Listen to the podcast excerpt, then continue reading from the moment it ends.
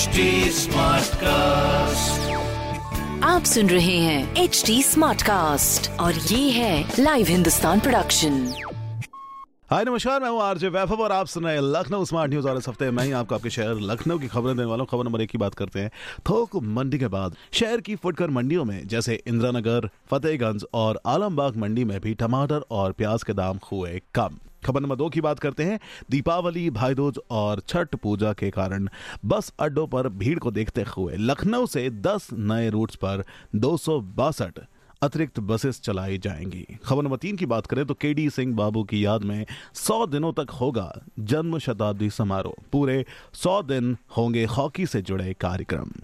ये थी कुछ खबरें जो मैंने प्राप्त की प्रदेश के नंबर वन अखबार, हिंदुस्तान अखबार से। अगर आपका भी कोई सवाल है तो ज़रूर पूछेगा हमारे सोशल मीडिया हैंडल्स हैं फेसबुक ट्विटर और इंस्टाग्राम के लिए at the rate H T और ऐसे ही पॉडकास्ट सुनने के लिए लॉग इन करें डब्ल्यू डब्ल्यू